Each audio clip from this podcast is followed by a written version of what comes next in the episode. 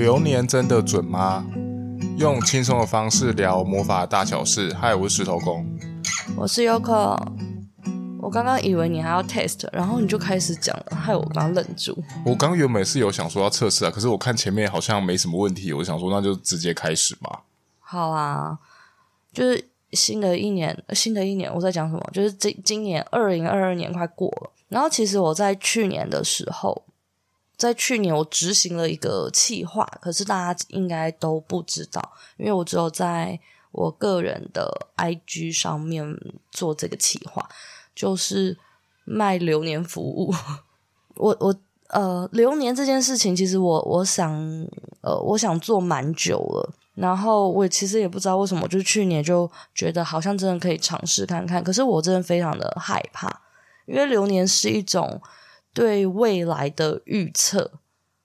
所以我就会想说，我是有办法去做这个流年的吗？但是其实我在算塔罗牌的时候，还是会帮人家算运势。那其实，在以前过往，有一些来找我算运势相关的客人，他们也会说，基本上都有对到。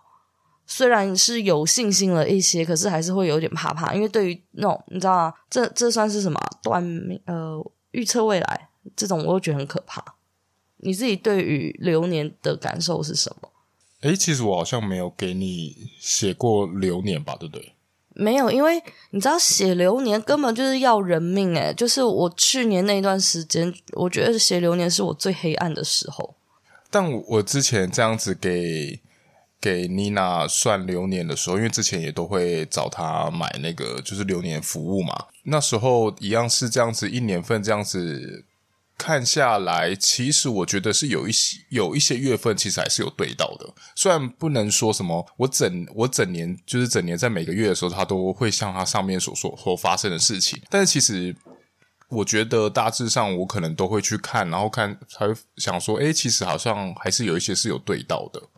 因为其实流年它分很多种，流年它其实就在讲说你这一年来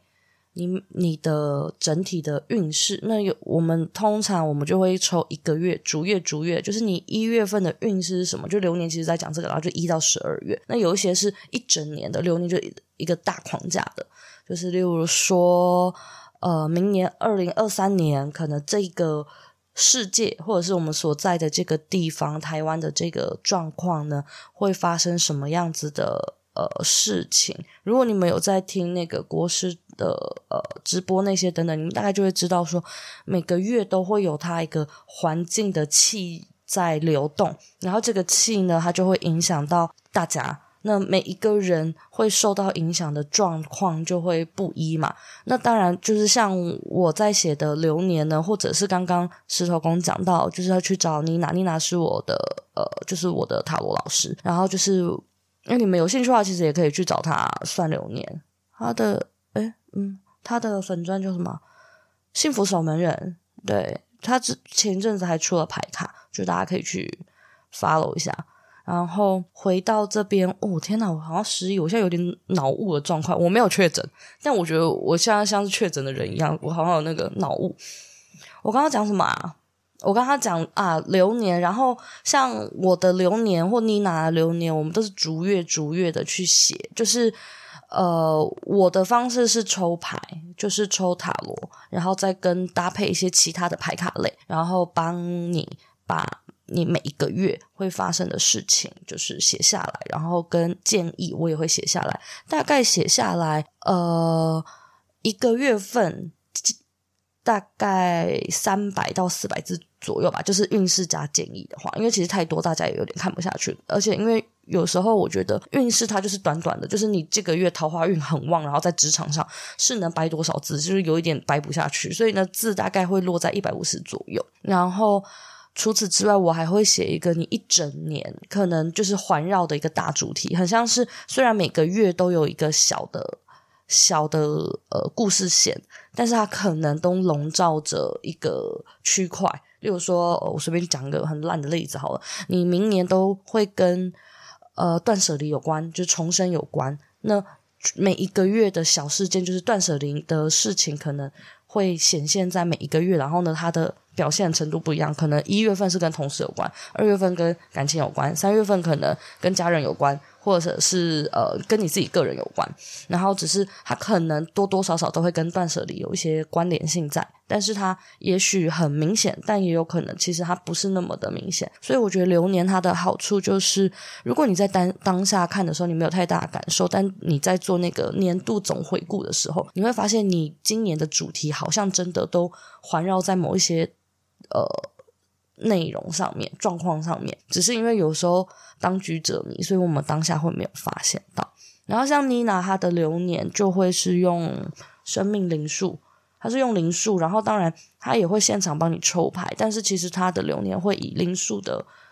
呃内容去写，那基本上确实真的还多多少少还是会有对到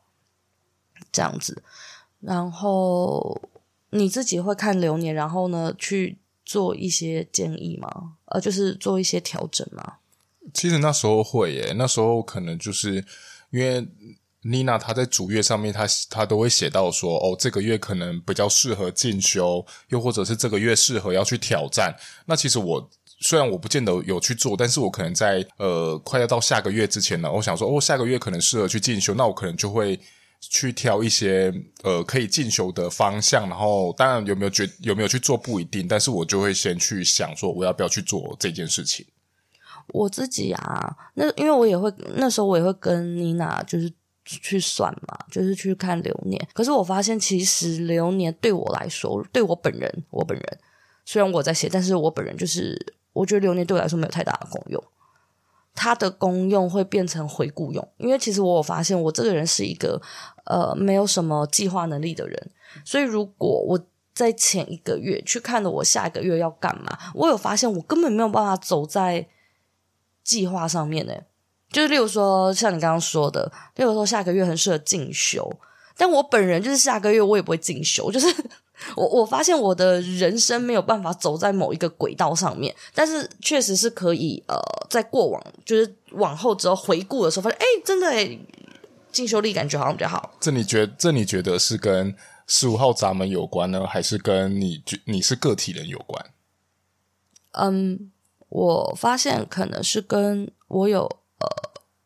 跟定定能量中心定义的根部有关吧。我在想，我不是因为。人类图里面的个体人，他是在讲说他想要特立独行，他只他只想要做他想要做的事情嘛，这种感觉。啊、所以说，我的意思是说，是当当人家写了这件事情，譬如说你下个月进修，他可能就变成是一个志愿。我刚刚是用这种方式去想，然后就想说我是个体人，那我就偏不要做这件事情。哦、没有，我想啊，因为流年它的好处就是你可以事半功倍啊。我这个人，拜托，我是投射者，我只是想要聪明的活在这个世界上，我当然会想要呃。趁着这个运，然后呢去做这些事情，因为你这样子的话，你收获会比较多嘛。可是我有发现，我好像没有办法跟上那个计划，就是总是会被我的步伐，可能例如说拖延症，然后我就被卡住了。我发现我很难，例如说两个月前就开始为我两个月后做一些准备，就这件事情对我来说非常非常的困难。然后提到刚好提到人类图啊。所以其实呃，Yoko 的这一份流年啊，其实里面也包含会包含我写的人类图流年啊啊，我只是写会我都会写一个大概给他，然后让他去就是去参考里面的的那些资料，这样。都蛮有趣的啦，就是因为我们去年开始写的时候，我我蛮担心就是预测失败，然后尤其是在预测失败这个点，就是如果你们有去学牌啊，或者是你去看啊，他们会跟你说最多不要超过半年或三个月内最好。可是你我那时候就想说啊，大家都在都在卖流年，那到底是为什么不行？可是他们其实是在说，因为你前面如果有做改变的话，你后面的运就会比较容易跑掉。对，因为你去做你人生的调整，可是目前我现在看下来，就是依据我去年写的一些朋友的 case 来看啊，好像都走在这个轨道上面。虽然我写的不会很明确，因为它可能是一个很，就是例如说你十二月可能会开始重整你的，重整你自己。但重整自己其实有很多种层面，例如说搬家也是一种啊，大扫在家里面大扫除也是一种啊，换工作也是一种啊，或者是你去上了一些身心灵课，重整了你自己，那个都是。所以我那时候就是写了一个大概的方向，然后或者是你有一些新事物的体验，那之后他们就会来跟我回馈说，诶，他确实他刚好十十二月的时候他要搬家，或者是有的人就是说什么他买了咖啡机，就是他的新事物在这边。就是其实我我不太知道，在写的当下，我其实我们是真的不知道那是什么东西。那这个东西，我觉得它的好处就是你会发现，如果你想要对照那个流年啊，你会更用心的体会你的生活，因为你这样子才会知道。这一段话，它出现在你生命的哪一个地方？而且，其实像如果写的范围比较广的话，好像也要你本身也要多多少少会一些联想，要不然有时候你其实是勾不上、勾不过去的。我觉得我自己，我去年写的最令人呃紧张的，就是我写到了一个人，他的内容是，我觉得他今年会结婚，就是在那个当下。我就觉得他应该是会结婚，然后因为我跟，因为他他是帮我就是处理一些东西，所以其实我就跟他聊到，然后但是因为在去年的时候听他讲他感情的状况，就是他们有计划要结婚，但是一直不断的拖延，然后因为结婚这件事情你要处理的事情很多，所以通常如果我们真的要结婚，那我们可能就会在一年前开始准备，但是我去年帮他写的时候已经十一、十二月了，所以我就想说。他今年真的有可能结婚吗？因为他们连求婚都还没有，所以那时候我蛮紧张的。我想说，应会不会呃，就就出错？然后结果真的还就是对照起来，发现真的都在流年上面的运运上。可是这样听起来，大家会不会觉得很悲观？就是天哪，那所以我的人生是已经被命运已经捆绑住了吗？不觉得吗？对我来说是对啦，我验证成功了。但是是不是生而为拿到流年的人会不会觉得靠腰？所以我现在就是，啊，就是我现在就是会倒霉，我这个月就是会很倒霉。这样会不会觉得被就是你已经被注定绑在那？但其实我觉得还好的是，你写的东西就是一个大方向啊，所以并不是说你就一定会发生这些事情啊，不是吗？是啦，但是我我。之后就在想啊，所以运势啊，流年里面，我自己觉得，呃，我我最喜欢的东西是写建议，因为我告诉你了，你这个月的运可能会怎么样。那既然你已经知道，你就可以先做好一些心理准备。你知道人的人的气，人的就是人他的运一定是风水轮流转的嘛，总不可能永远都让你在上坡啊，你也总不可能永远都在下坡。所以我觉得它的好，可能是你知道你现在的运，嗯，可能不幸的要开始走下坡。那在这个下坡的时候，你可以做什么事情，让它不要滚得这么的严重？我的感受是这样。所以其实我我会觉得建议可能才会是流年里面最珍贵的东西，或者是算塔罗牌，我觉得最珍贵应该是给那个建议。嗯，其实我也这么觉得。就算是呃，你写到这个月的。状况会不好，那我可能就更，他可能就会有写到更多的可能关于自我对话啊、疗愈啊，又或者是你可以去做一些事情，呃，去转换这个注意力啊。这其实我觉得都会协助你到，都会协助你说，就是如果真的你到遇到一些什么难关的时候，你比较好，就是跳脱这个不舒不舒适的感觉。然后回到刚刚那什么人类图的事情啊，因为那时候你也你去年应该也算是比较呃。实验性质的在写，然后因为人类图它的流年是看这一整年你可能会发生的一些事情嘛。然后你可能会遇到的一些机会在哪里？然后跟分了大概上半年跟下半年度，但是因为它变成就是我们说的，它是一个很大的框架，这一整年都有可能会发生的。所以你知道，一整年十二个月，三百六十五天，所以其实你要去发掘它出现在哪里是非常困难的。然后。那时候是我先写，然后呢，石头公也在旁边，反正就是他他写了那个人类图的，然后拿过来对照的时候，我发现好像他可以呃，就变成说我的流年的那个塔罗的运势呢，我可以把呃你就是你的呃人类图的流年，因为它是一个广泛嘛，这一整年发生的，可是它可以被锁定在某几个月，对，因为我是逐月一条一条的帮你抽牌，然后帮你写。然后发现里面的内容好像就是跟人类图里面你的这今年流年会遇到的机会或危机啊等等的东西，它是会对应上的。只是就是会变成说，在塔罗上面的话，它会更精准的指出在哪几个月。可是人类图的话，它的流年运势就会是这一整年你可能会发生的事情。那这样子的话，我觉得有些人会比较难聚焦。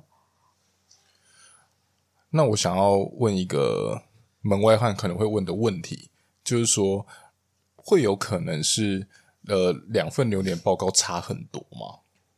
你是指说不同的人写？对，不同的人写的。其实我我自己会觉得啊，如果从你的实验下来来看的话，理论上应该不会差太多，因为那时候我们是不会讨，我们两个人是不会互就。都不讨论，然后我先写，我写完之后，我再回去看你的东西。那这两套系统不一样嘛？因为我是用抽牌的，那你是用人类图去看的，这两个系统是完全不一样的东西。但是其实我觉得那个流年指出来的东的内容其实是差不多的，所以会到差差异很大吗？我觉得应该还好。那当然呢，呃，生命灵数我也有学，可是因为那并不是我的专精。可是，在生命灵数的融进去的话，我觉得它生命灵数它，因为它是九个数字这样一轮，九个数字一轮，所以其实，嗯，你的你的每个月，其实老实说，每个每年都会长得有点差不多。然后，我觉得差异会大吗？嗯，可能不会到差异太大，但是切入的角度不一样。生命灵数的话，它比较像是告诉你说，这个月你适合什么。你去做这件事情的话会比较好，对，它它的概念是这个样子。可是如果是算牌的话，它可能是不是看你整个月，你可能会发生，maybe 可能会发生什么样的状况。然后呢，我我会再额外抽一个建议，因为每个人的建议会不一样，所以呢，建议就会不太相同。可是我觉得灵数的话，我自己会觉得它比较像是一个呃备忘录。对那如果是今天这两个人全部都是用塔罗系统了，那帮帮同一个人写的这个流年，那这样子抽出来的牌也不可能完全一样啊。那这样解读方方向不就会有一些歧义在吗？可是我会觉得牌七十八张有很多张是差不多概念的，虽然他们的角度一定还是会有一些落差嘛。可是你看到，例如说皇后牌，嗯。三号的皇后牌跟钱币九小皇后，他们其实是非常相近的，所以其实我觉得应该是不会差异到哪边，对啊。但那如果是这样子的话，因应着大家这样切入的角度不同，那如果今天我是去找两个不同的人，这样子都帮我写了流年，这样子会不会我的人生会更圆满？就是我可以只看到更多东西。嗯如果你有钱的话，应该是可以这么做啦。但是因为我会觉得你还要看一下这个人的流年是怎么写，因为其实流年它又分嘛。如果你讲一个整体运势的话，通常写出来就会比较笼统一点。但是如果你跟他说我要 focus 在工作上面的话，那这一整年我都我都直接锚定在你的工作上面，你写的东西就会比较聚焦啊。那如果你是要写呃。你是要写感情的话，那当然我就完全聚焦在你的桃花上面。所以当然，如果能的话，最好就会是你锁定其中一个。但是我觉得这个东西比较麻烦的事情就是在哈，如果你是一个工作不稳定的人，然后呢，你写了一年的工作，然后呢，我这一年都帮你抽你这份工作，结果你中间离职了，抱歉，你后面那，你后面那半年的工作运就没有用了，因为它就失效了，因为你已经离开那个地方了。那整体运势其实。嗯，整体运势其实也是有一点这个样子，因为不太确定你会不会离职，你会不会分手，那只能跟你说个大概的框框框。但是这种就会偏比较保险一点，因为你这样的话，你这一年你可以运用的，就是这份流年可以运用的会比较广，除非你真的下定决心，例如说你今今年基本上应该都会在这一间公司工作，像这样子。那如果这样听起来的话，真的，我觉得你之前这样讲的就还的那种方式就还不错。我是说，呃，譬如说我们先抽了一个整年的大致上的一一年的年运嘛，然后完了之后呢，每个月再每个月这样子抽，我觉得这样子好像不错，这样子应该会再更准确一些吧？对啊，我我其实有在想，就是我之后其实也有在想，说我的流年要不要逐月，或者是三个月、三个月，或半年、半年。然后呢，就是我先给你半，我先给你三个月的，然后三个月后呢的前个，就是我开始要写什么，你可以来告诉我，你有没有什么东西要调整的。这样子其实也还蛮不错的，只是因为我今年的流年，我今年的流年应该会对外开放，然后我做的是因为是实体版，就是我我会给你们那个行事历 A 五大小行事历，然后呢上面就会写上你本月的幸呃幸运咒语，就是当你这个月真的过得很惨还是干嘛的时候，你就把那个幸运咒语拿起来念，反复念个几次。这样子，然后下面也会写那个，就是你你本月适合做的事情，跟你要避免的事情，就是我会这个东西是都是个人的，就是我不会是重复的。然后除了这个之外呢，我也会给一个 A 六，就在更 A 五的一半，就是小卡呃手账的大小，然后会写上每个月的运势跟建议，那你就可以放在你的桌上。你就可以记得看，因为其实我觉得电子档有些人会忘记打开来看。那如果有纸本的话，放着会比较好。那这个东西就会是纸本跟电子档都会给你，然后你不能拒绝，说我只要电子档或只要实体，不行，你不能拒绝。我这样会不会很机车啊？你可以不要电子档，但是你的实体你要你一定要拿走。强迫推销哎，所以可是因为就是因为要给那个行事历的部分，所以就变成我这一次只能一年全部都写完，然后明年我可能就会再来看看我要不要做这样子的调整，就是变成每半年或每三个月，因为这样的话大家应该不会想要收一个那个月历，然后只收到三个月份吧，然后呢三个月之后再寄给你，这样的话我也会破产好吗？就是这个运费有点太高了。那我现在想要。切入一个点，就是说，如果今天，呃，我就我自己这样子，就之前我们聊到说，我们就是最近在跟你上塔罗嘛。那如果是这样子的话，我们自己要写自己的运势，这样子会很难上手吗？不会啊，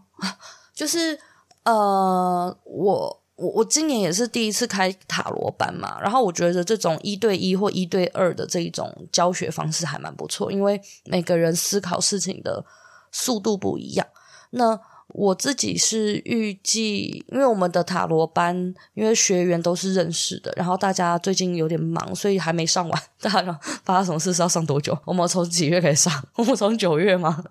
然后下一次上课是十二月。总之就是我。的塔罗课的安排会是先帮你们先教你们牌嘛，然后每一次教完会教你们简易的小牌阵，这样的话你回去可以练习，然后直到七十八张牌全部都上完之后，我应我也会教你们怎么抽你的流年的运势跟建议。那自己写自己的会不会难呢？我自己觉得，如果是在运势上面的话，应该还好，只要你不是一个习惯逃避的人。我觉得写运势或建议应该都还可以，就是你只要能够很中立客观的去看牌的话，因为其实你才是最清楚你状况的人。呃，他他是一个两面人，他是双面人，就是你太了解你自己，所以有的时候你会有盲点，但是就是因为你了解你自己，你才会知道你的生活可能会产生什么样子的变化。嗯，不过这样子听起来的话，我觉得写运势，我觉得更容易相对就是中立一点啦，因为毕竟是一个推测未来，然后我可能是不没不会带刚开始不会带有一类任何的什么预设立场，我就只是单纯想说，哦，那我抽我在的这个月或在这一年的状况是怎么样？我觉得不会，就是上手度应该会比说我今天算这个人的算这个人还要简单啦，因为就是比较不会有主观屏障的问题。就我就说就不好说啊！如果你真的强烈的希望你每每个月运势都超好的话，你可能就会用另外一套说法，然后每个月又想赚很多钱。对啊，然后啊，我这几个月很烂啊，我就烂。哎，我我我真的要讲哎，我去年帮大家写完之后，我就想说，我自己居然没有，我人怎么那么惨啊？就我没有任何的东西。然后我今年就回去暖咖啡驻店了。之前因为疫情，所以我们我已经很久很久没有去了，至少半年没去。然后我今年去的时候呢，我去那边没事做的时候，我就开始帮自己抽。我好像写到四月还是五月，我发现我工作运烂到爆，然后我就再也不想写，看不下去。然后你知道吗？这很像是我自己告诉了我自己，你这个月很惨哦，谁受得了啊？然后我就都不想写。然后之后我看了，反正就是我看了一下我今年的状况，当然也有好的地方。可是不好真的居多，就是我今年的工作运非常的差。然后哦，那这我就要顺便再讲，我讲好多个然后。总之就是 我我之后就去看了一下我生命灵数，因为我生命灵数真的太就太不行了。然后我前几个月，前上个月吗还是什么，我就看了一下我灵数现在在走哪一个位置。我今年就是在走疗愈年，你知道疗愈年是一个疗伤年呐、啊，这个年。基本上你要工作好到哪里去不太可能，因为这一年他会强迫你去做一个心灵上面的休息跟修补，所以你不可能呃在工作就是在外呃物质上面有太多的东西，因为其实你要做的应该是休息。所以我自己觉得，你看多多少少还是会相呼应到。那这个时候不要去。觉得自己真的很衰、很倒霉、运很差，你应该是要照着他给你的运，就是每个运，我觉得它它都有它的意义在。然后你应该是照着这个运呢去做一些呃调整。例如说，我今年要好好休息，那你就好好休息，要不然你明年要冲刺的时候，你是要冲什么冲？不过我觉得塔罗这样子还蛮方便的是，就是他们下面就会一定有伴随着一张建议卡，就是我会抽建议嘛，所以我就可以更能够说我要怎么去面对这个难关啊。因为就像你刚刚说的，每个人运都会有好有坏嘛。那我今天如果遇到我这几个月的工作状况都是差的时候，那我要怎么样去度过这个中就是工作差的状况啊？你这么说，就是让我想到呃。我记得就是，反正就是我身边就是有买那个流年的人，有两个人到三个人，他给我的反馈是在他们很痛苦的时候，那个流年救了他。因为我写了个幸运咒语，我就是想要，因为人其实不太可能一直反复去看那个一百五十字到三百个字的建议，因为其实你说长不长，说短不短。然后，但是因为我就给了他们每个月一句话，他们就说在他们很痛苦的时候，他们就会拿着那句话，然后在那边念，然后他们就说会好一点。然后像我之前就是我有个朋友，他可能最近就是遇到一些，例如说会有人想要请了他，或者是同事可能有一些无理的要求，就是他那个运会遇到这件事。然后我记得我给他的建议就是类似呃类似什么呃要说就是当你要说。嗯，你不想要的时候，你就要勇敢说不，类似像这样的话，所以他就会知道说，他的建议就是你不要去委屈你自己，因为其实